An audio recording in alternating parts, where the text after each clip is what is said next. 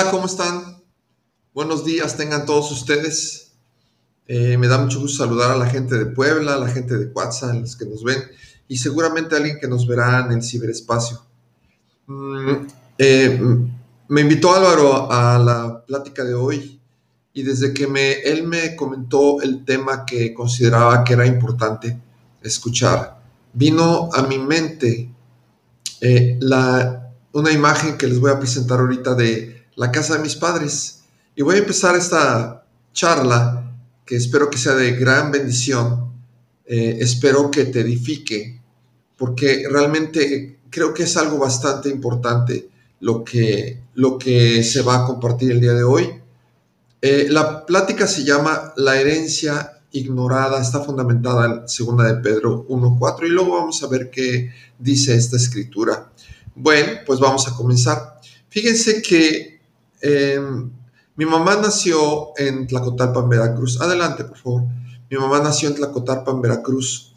Realmente es una, es una verdadera joya. Eh, esa ciudad em, es una ciudad que tiene, eh, tiene 8 mil habitantes no puede crecer más porque está rodeada completamente de, agua. De hecho, se significa Tlacotalpan, lugar rodeado de agua. Eh, y no puede crecer, entonces desde que yo tengo uso de razón, Tlacotalpan tiene la misma población más o menos, 8 mil habitantes, algo así, 8 o 9 mil habitantes. Pero fíjense que tiene jardín de niños, primaria, secundaria, tiene preparatoria, tiene tecnológico, tiene, está ahí la normal eh, y tiene además tres carreras de la Universidad Veracruzana. Ahí en esa, en esa población, en esa ciudad, hay, toda esa oferta educativa. Es una preciosa ciudad y si no la conoces, yo te invito mucho a que te des una vueltecita por Tlacotalpan, ¿sí? Bueno, estamos viendo ahí la casa de mis papás. Esa casa eh, es eh, fue una casa construida a finales del siglo XIX. Eh, cada 20, 25 años ocurren inundaciones que se inunda todo Tlacotalpan. Todo mundo, todo mundo sabe que eventualmente Tlacotalpan se va a inundar y va a estar bajo el agua 15, 20 centímetros, hasta un metro. Eh, ya nos ha tocado vivir dos o tres inundaciones de esas, pero a lo largo de la vida de esta casa ha sufrido unas 10 inundaciones. Eh, esta casa mi mamá la recibió como herencia de una tía abuela llamada, le decíamos Lucho. Yo todavía me acuerdo de ella. Era a tía abuela de mi mamá. Y fue la persona que educó a mi mamá. ¿sí? Eh, y ella, Lucho, era la dueña de esta casa, se la dio como herencia a mi mamá. Mi mamá a su vez nos la dio a los cuatro hermanos. Yo tengo tres hermanas, soy el único varón, soy el segundo, mi hermana Elena, su servidor Guillermo, mi hermana Agnes y mi hermana Guadalupe, a quien saludo muy, muy afectuosamente. Somos los cuatro hermanos de la familia Celis Roca y mi mamá nos la heredó a nosotros con ciertas condiciones. Realmente eh, es, esta casa, eh, puedo decir que ha sido una parte importantísima de mi desarrollo, porque en ella he pasado muchos de los momentos más felices eh, de, mi vida y pues todos los sobrinos, los eh, hijos de mis hermanas y míos, hemos disfrutado de esta casa muchísimo. Y yo les quiero comentar que siempre se ha predicado el Evangelio en esa casa. De hecho, este Álvaro, eh, yo creo que Alex, no recuerdo, y mamá Coco han estado en esa casa. Eh, Alex predicando, llevando gente a predicar el Evangelio ahí a la zona. mamá Coco pasando algunos días eh, de descanso con mi mamá porque eran buenas amigas. Y eh, pues ahí en esa casa ha habido tantas experiencias, entre ellas la prédica del Evangelio. Adelante, por favor. Fíjense bien, les voy a enseñar una foto de la parte de atrás de la casa. La casa da al río Papaloapan. Abre toda, toda la imagen, por favor, sí. Ándale. Miren, si ven ustedes, ese es el patio de atrás. Vieron ustedes la entrada y ese es el patio de atrás. El patio de atrás da al río Papaloapan y es un espectáculo tan increíble, tan maravilloso. ¿sí? Ahí, bueno, disfrutar el río Papaloapan. Eh, tuvimos en un tiempo lancha, jet ski. Eh, yo cuando estuve joven había veleros ahí. No se imaginan lo que es disfrutar el río Papaloapan eh, desde ahí. Recuerdo que invité a un amigo que se llama Alejandro y se sentó ahí en el muellecito. Puso una silla, eh, se compró unas cervezas, estuvo una semana en Tlacotalpan. Él vive en la Ciudad de México. Se sentó ahí, eh, puso su silla y no se movió toda la semana él se sentaba con su cervecita en su mano este, derecha, todavía me acuerdo, yo lo veía de espaldas, él embelesado por lo que estaba viendo eh, y no se movió durante una semana. Eh, eh, la paz que se goza en esa casa, pues claro, ahí se predicó el Evangelio, ahí mi mamá oraba todo el tiempo. Recuerdo también con mi mamá que nos sentábamos ahí en el, en el muelle que están viendo ustedes. Eh, yo soy muy tempranero, me despierto muy temprano, igual que mi mamá. Entonces ella me veía salir antes de las 7 de la mañana, se paraba, nos sentábamos juntos y nos poníamos a, a orar ahí en el muelle. Y orábamos lo que Dios traía a nuestro corazón. Me acuerdo que un día, teniendo la lancha, nosotros le dije, vente mami. Nos subimos a la lancha muy, muy temprano tenía poco tiempo de haber salido el sol, nos fuimos enfrente de Tlacotalpan, del otro lado del río, y empezamos a orar bendiciendo Tlacotalpan. De hecho, pasó un, pescador de los tradicionales pescadores que están ahí con sus redes, tiran la atarraya y sacan mojarras y otros, otros peces. Y se nos quedaba viendo porque nosotros estábamos orando a voz fuerte, bendiciendo Tlacotalpan. Sí, que Dios trajera un avivamiento sobre Tlacotalpan. Tiene bastantes años que eso ocurrió, ¿no? Pero se nos quedaba viendo ahí, este, eh, eh, qué están haciendo estas personas, ¿no? Tan temprano. Yo creo que entendió y se quedó oyendo lo que nosotros estábamos orando. Miren, esta casa la han querido comprar. Eh, la casa que ustedes ven al lado, que tiene un, una terraza que se metió al río. Ese, eh, el, dueño de, esa casa le quiso comprar la casa a mi mamá. Varias personas han llegado a ofrecer dinero por la casa, sí. Pero la verdad es que ya la heredamos nosotros y ahora la tenemos disponible nosotros, los dueños. Mis hermanas y yo somos los dueños de la casa. Esta casa está en Airbnb para renta eh, lo hicimos porque cuando mis hermanos me dijeron vamos a rentar la casa, pensé, bueno, ¿cómo vamos a rentar la casa? ¿A quién se la vamos a rentar? Pero yo no entendía lo que era Airbnb. Ya entendí, pues claro, es un servicio de hotelería y todos lo conocemos, ¿no?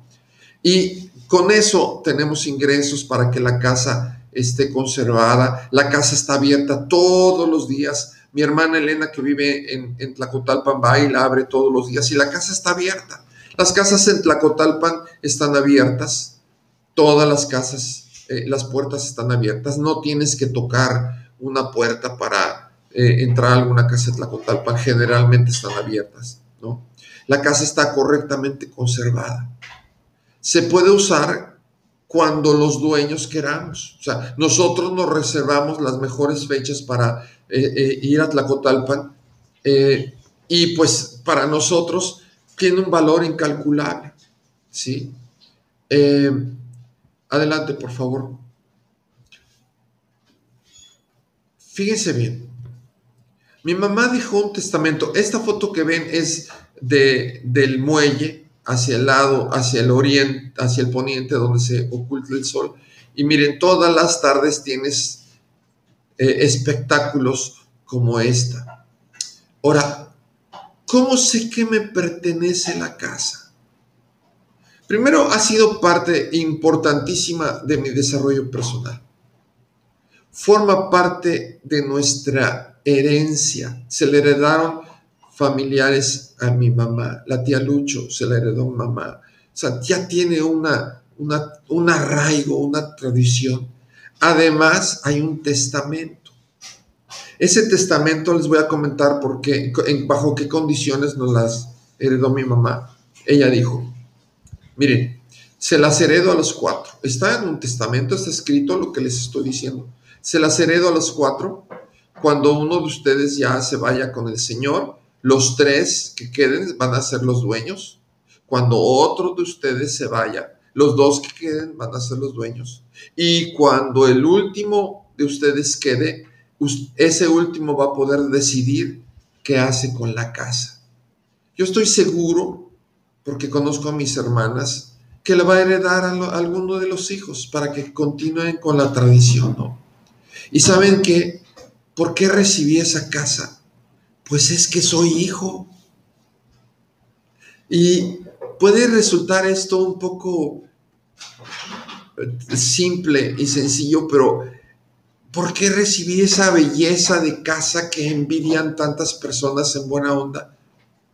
Pues es que soy hijo. Adelante, por favor soy hijo, soy celis, soy roca. Pero ¿quiénes recibimos la herencia? Y aquí viene, empezamos al, al corazón de esta plática. ¿Eres hijo de Dios? ¿Te sientes hijo de Dios? Mira, nadie nace siendo hijo de Dios. Uno se hace hijo de Dios. Pero hay hijos de Dios que no se sienten hijos. Por lo tanto, no sienten la verdadera paternidad del Padre. Entonces es importante saber si somos hijos de Dios. Nacimos criaturas de Dios, criaturas de Dios. Y nos hacemos hijos de Dios, nos hacemos conscientemente hijos de Dios. ¿sí? Adelante, por favor. Fíjense bien lo que dice, lo que dice la escritura.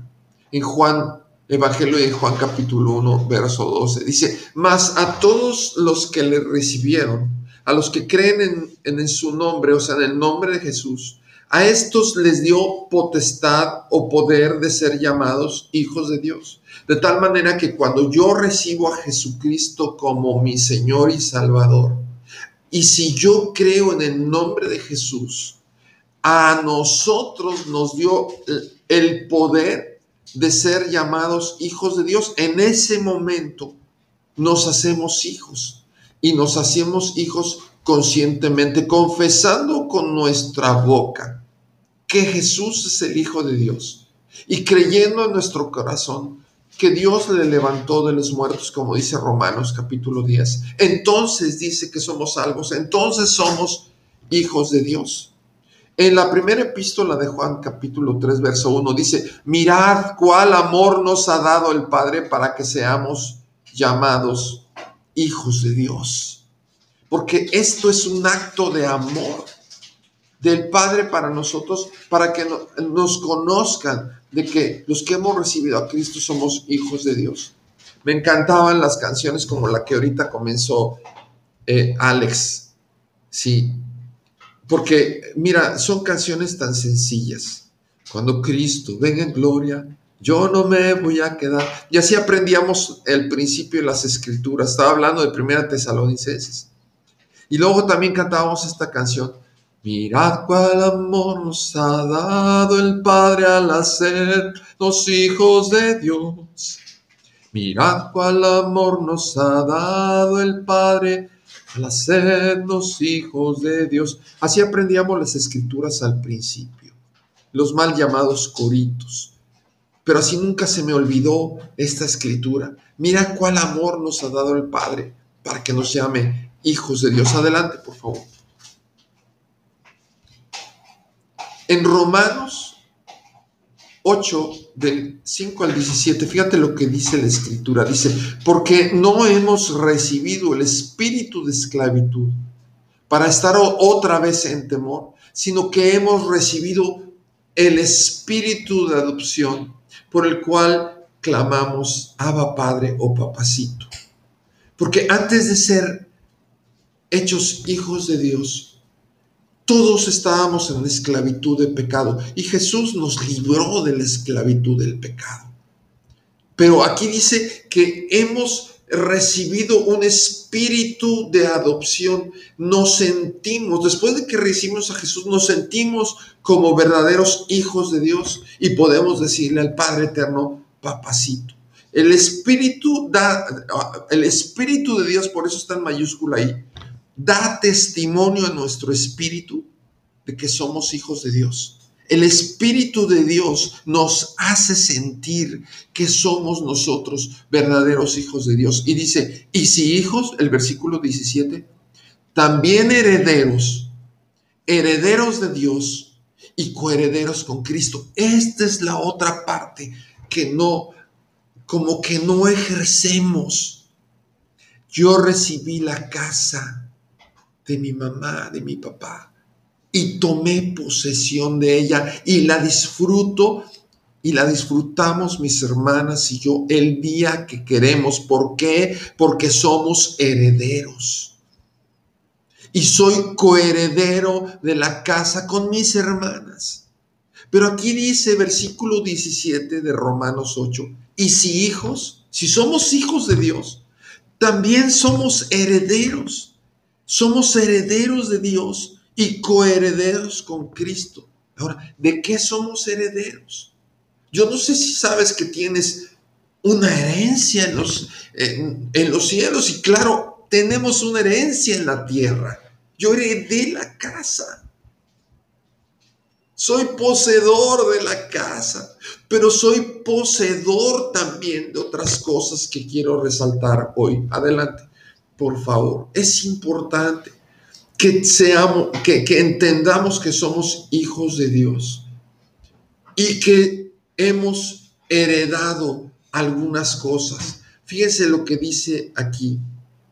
Eh, esta es primera de Pedro, la, la, escritura que pusimos al principio, en primera de Pedro. Dice, como capítulo 4, como todas las cosas que pertenecen a la vida y a la piedad nos han sido dadas por su divino poder, mediante el conocimiento de aquel que nos llamó por su gloria y excelencia. Vamos a analizar. Todas las cosas de la vida nos han sido dadas, todas.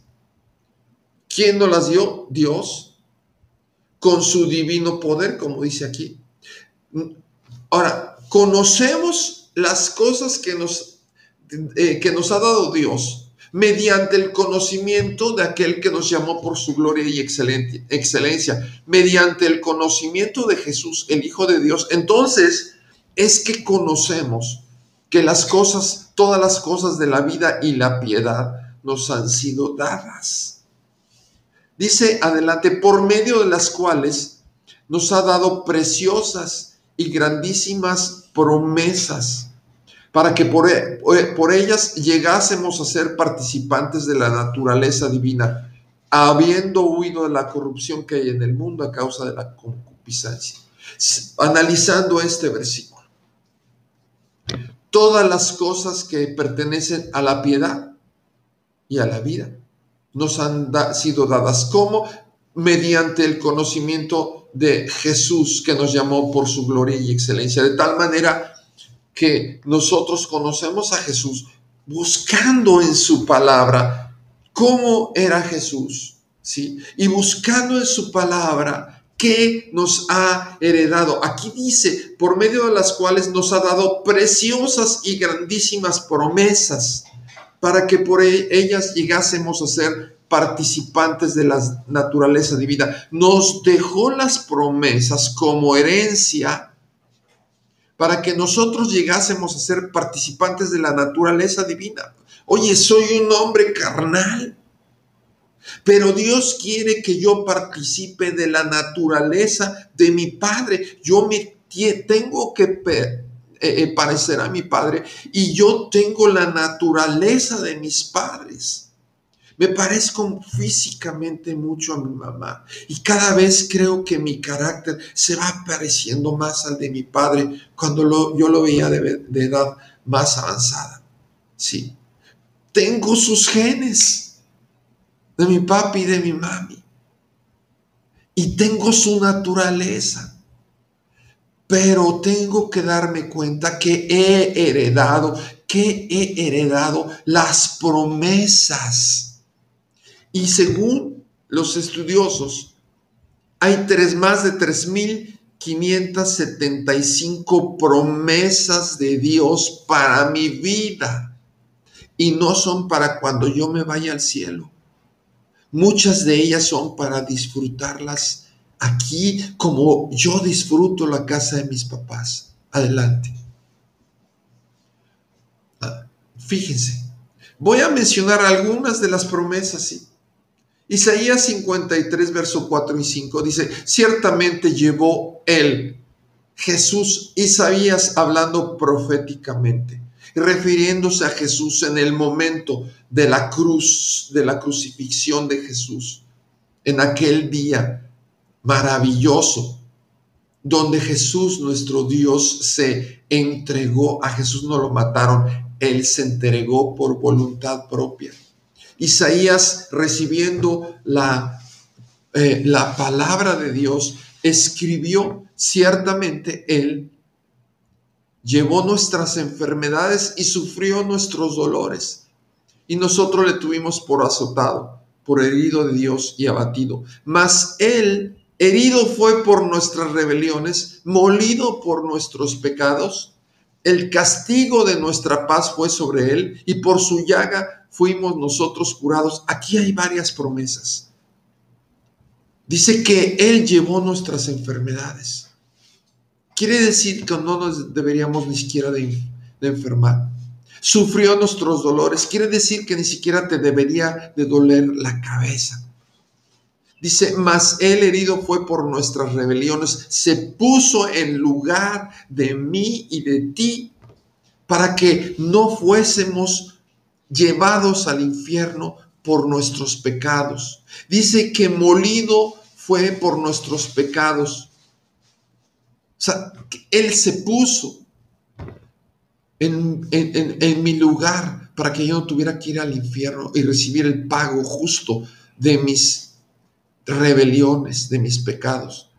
Dice que el castigo de nuestra paz fue sobre Él. Quiere decir que Él ganó la paz para nosotros en la cruz del Calvario. Esto es una grandísima promesa. Y dice, y Él por su llaga, las llagas que le hicieron los azotes, eh, con, ese, con ese, lo azotaron 39 veces y le produjeron llagas en su cuerpo para que nosotros fuésemos curados. ¡Qué promesa! Es una promesa, hay varias promesas aquí. La promesa de mi sanidad divina, la promesa de mi paz. Él la ganó en la cruz del Calvario. Dice primera de Pedro 2.9 mas ustedes son linaje escogido, los hijos de Dios. Somos linaje escogido, real sacerdocio, nación santa, pueblo adquirido por Dios. Todo esto es hermoso, es muy bonito, pero ¿para qué soy un linaje escogido? ¿Para qué soy un real sacerdocio? ¿Para qué soy una nación santa? ¿Para qué soy un pueblo que adquirió Dios? Aquí dice, para que anuncie las virtudes de aquel, o sea, anunciar las virtudes de Jesús que nos llamó de las tinieblas a su luz admirable. Otra promesa, cuando recibimos a Jesús, nos saca de las tinieblas y nos lleva a su luz admirable. Otra promesa, Lucas 10, 19. He aquí te doy potestad de hollar serpientes y escorpiones y sobre toda fuerza del enemigo y nada te dañará. Esta es una promesa que nos ha dado Dios para la guerra espiritual, para poner bajo nuestros pies a las todas las obras del diablo. Cuando viene a atacar tu matrimonio, cuando viene a atacar tus hijos, cuando viene a atacar tu salud, son son demonios que vienen en contra tuya a quererte fastidiar pero aquí dice, dijo Jesús eh, y lo escribió Lucas en su libro. He aquí te doy potestad, diciendo Jesús, te doy poder para hollar. La palabra hollar es para, pararte encima y aplastar con tus pies a las serpientes y los escorpiones, toda la obra del enemigo, la obra de Satanás que quiere venir a atacarnos. Pero tenemos poder sobre eso. Es una promesa, es parte de mi herencia. Malaquías 3:10 dice, traigan todos los diezmos al, al folí y hay alimento en mi casa. Y pruébame ahora en esto, dice Jehová de los ejércitos. Si no te abriré las ventanas de los cielos y derramaré sobre ti bendición hasta que sobreabunde. Mira, bendice a tu hermano. ¿Tú crees que Dios necesita dinero? Dios no necesita dinero, es el dueño de todo y podría crear otro universo en este mismo instante si Él lo deseara así. Pero Él quiere bendecirnos económicamente y esta es una de muchas de las promesas que tiene Dios para mí, para bendecirme económicamente. Trae los diezmos al alfolí y hay alimento en mi casa. Alimenta al que está necesitado. Dale de comer al que no tiene. Ahorita hay tantas oportunidades de bendecir. Nosotros conocemos familias. Miren, antier estábamos a la reunión de viernes de siete y media a través de Zoom. Mientras estábamos en la reunión, dos personas que conocemos en ese momento nos pusieron mensajes Acaba de morir mi mamá, Betty Cachón. Y de que el verdeja, a los cinco minutos, nos hacen saber, acaba de morir mi mamá a causa de COVID. Hay tantas oportunidades que tenemos de bendecir a la gente. Ahorita que hay muchísima necesidad. Por eso nosotros detonamos el proyecto DAR para semanalmente estar entregando eh, despensas a gente necesitada. Eh, lo detonamos la semana pasada, lo recibió una madre soltera que tiene una hija con autismo que había salido de COVID. Le entregamos la primera despensa. En esta semana, eh, otro, miembro de, de, nuestro grupo, Carla Cueto, está entregando ahorita a unos viejecitos una despensa y tenemos otra disponible. Ya multiplicó Dios al 100%. Lo que iniciamos la semana pasada ya lo multiplicó Dios al 100%. Traigan todos los diezmos al alfolí y hay alimento en mi casa. Y pruébame ahora en esto, dice Jehová de los ejércitos, si no te abriré los cielos y derramaré bendiciones sobre ti hasta que sobreabunde. ¡Qué promesa! Adelante, por favor. Mira, te voy a leer otras promesas que puse ahorita. Mateo 5, 14 y 13 y 14. Mas ustedes son la sal de la tierra. Versículo 13 de Mateo 5. Mateo 5, 14 dice, mas ustedes son la luz del mundo. ¿Lo crees? Proverbios 10, 4 dice, la mano del diligente prosperará, mas la del negligente será tributaria. Les voy a leer en Job otra escritura que tiene muchas promesas. Job 22, 21. Dice, vuélvete ahora en amistad con Dios y te vendrá paz. Y por ello te vendrá bien. Este versículo dice que si te vuelves en amistad con Dios, vas a tener paz. ¿Cuánta gente no tiene paz? Conozco tanta gente que no puede dormir tranquilo. No tienen paz en su corazón. No, no llega el bien a sus vidas. Dice, versículo 22, toma ahora la ley de su boca, o sea, la Biblia, la palabra de Dios, y pon tus, sus palabras en tu corazón. Si te vuelves al omnipotente, serás edificado vidas destruidas. Mira, según esta promesa en Job 22, 23 dice, si te vuelves al omnipotente, al Dios nuestro, serás edificado. O sea, reconstruido. Alejarás de, alejarás de tu tienda, de tu casa, la aflicción. versículo 24, tendrás más oro que tierra y como piedras de arroyos, oro de Ofir. Otra promesa, el Todopoderoso será tu defensa.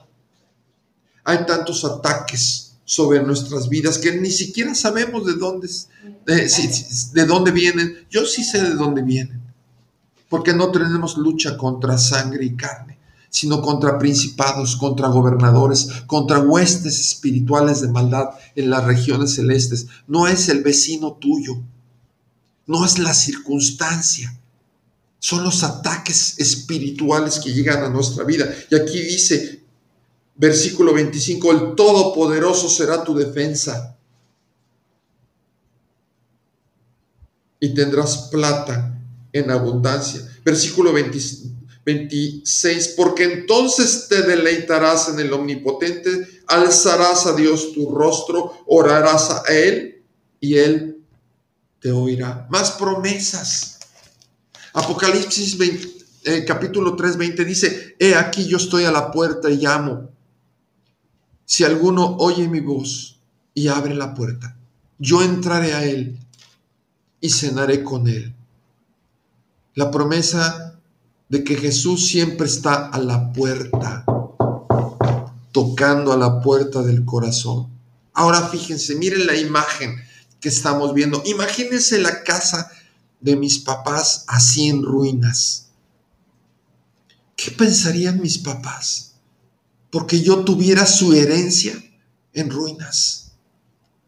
¿Cómo verían los vecinos si nosotros los hijos descuidáramos la herencia? Que pasaran junto a la casa de mis padres y la vieran destruida, olvidada, ignorada. La misma gente del municipio diría, bueno, mira nomás, esta casa que por tantos años estuvo tan bonita. Por cierto, mi mamá fue tesorera del municipio, la fueron a invitar, todo por una gracia de Dios.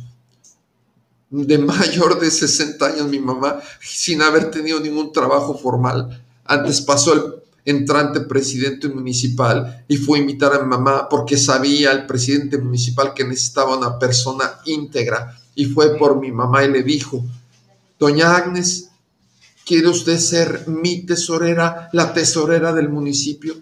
Era un primero de enero y mamá entró emocionada a la casa preguntándonos, ¿qué hago? Y todos dijimos, acepta, mamá, acepta, es una gracia de Dios.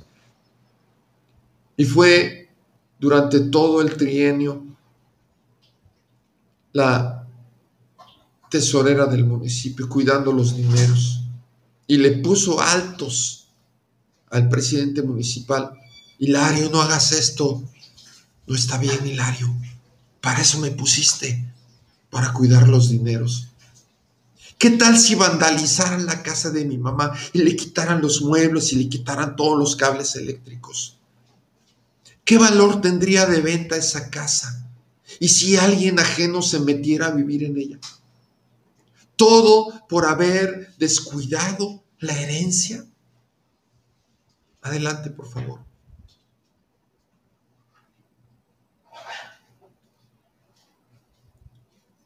Sí.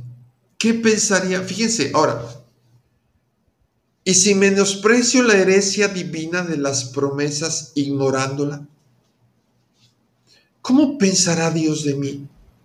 Mira, Guillermo sabía las promesas y las ignoró. Guillermo tuvo en sus manos la Biblia.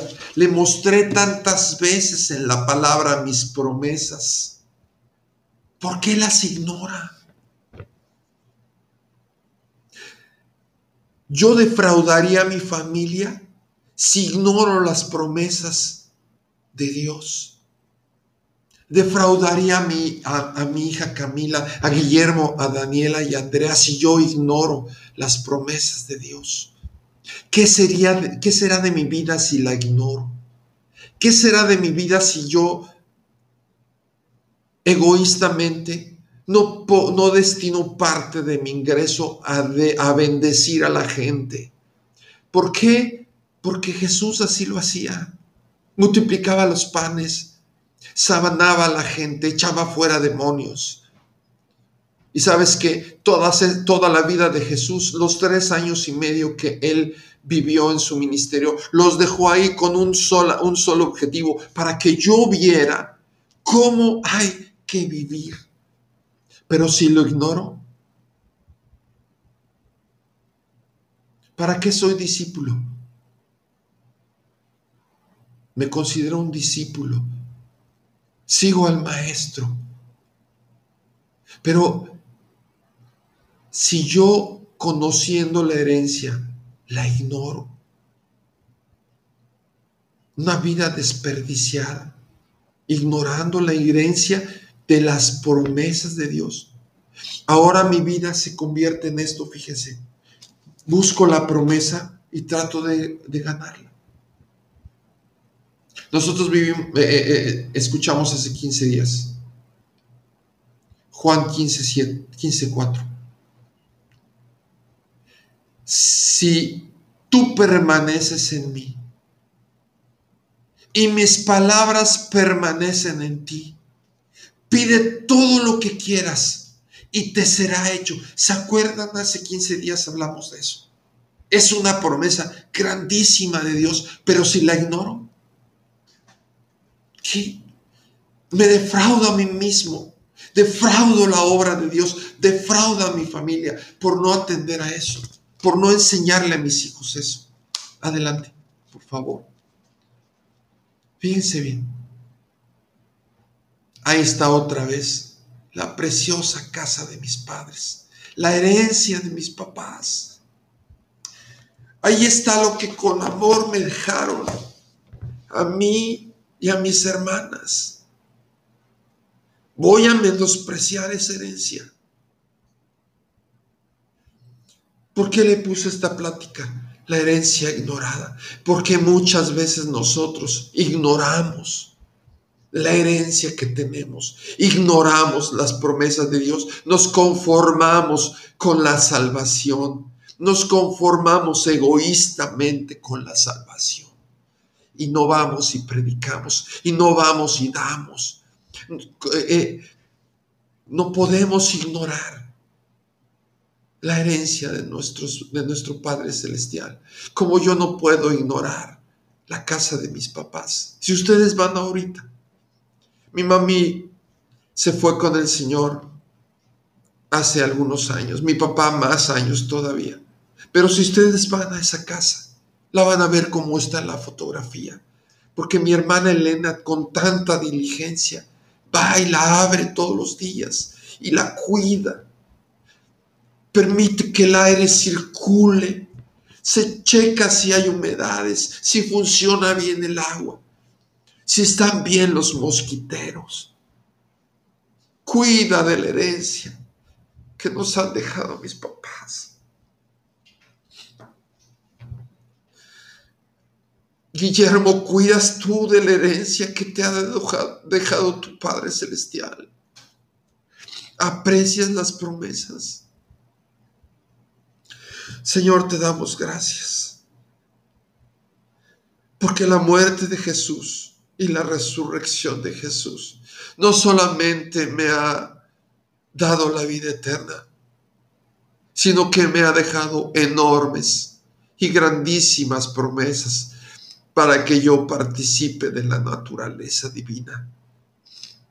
Señor, yo oro por cada uno de los oyentes para que pongas en su corazón en buscar las promesas y ponerlas en práctica porque las promesas tienen condicionante. Si tú permaneces en mí y mis palabras permanecen en ti, pide todo lo que quieras y te será hecho.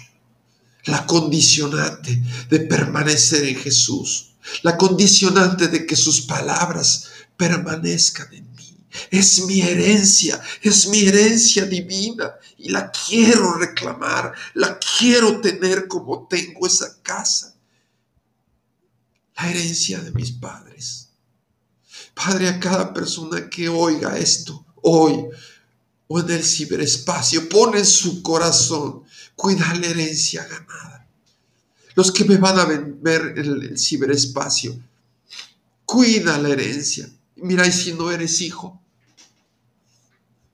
te guío para que seas hijo. Repite conmigo, Padre, he oído tu palabra He reconocido que no soy tu hijo, pero ahora abro mi corazón para recibir a tu Hijo Jesús como mi Señor y Salvador. Perdona mis pecados. Escribe mi nombre en el libro de la vida. Ábreme, Señor, el camino a la herencia para poder vivir esta vida en la tierra exitosamente. Me entrego a ti, Señor, esperando que me des la vida eterna. Gracias por tus promesas. Gracias por tu promesa de salvación. En el nombre de Jesús. Amén y amén. Dios les bendiga mucho. Esto es lo que creo que Dios quería que les dijera en esta mañana. Me despido. Dios les bendiga. Estoy contento, aunque he derramado algunas lágrimas por la emoción de ver la casa de mis papis y por la emoción de tener la herencia divina. Dios les bendiga, pasen el más bonito domingo con sus familias. Nos vemos. Bye.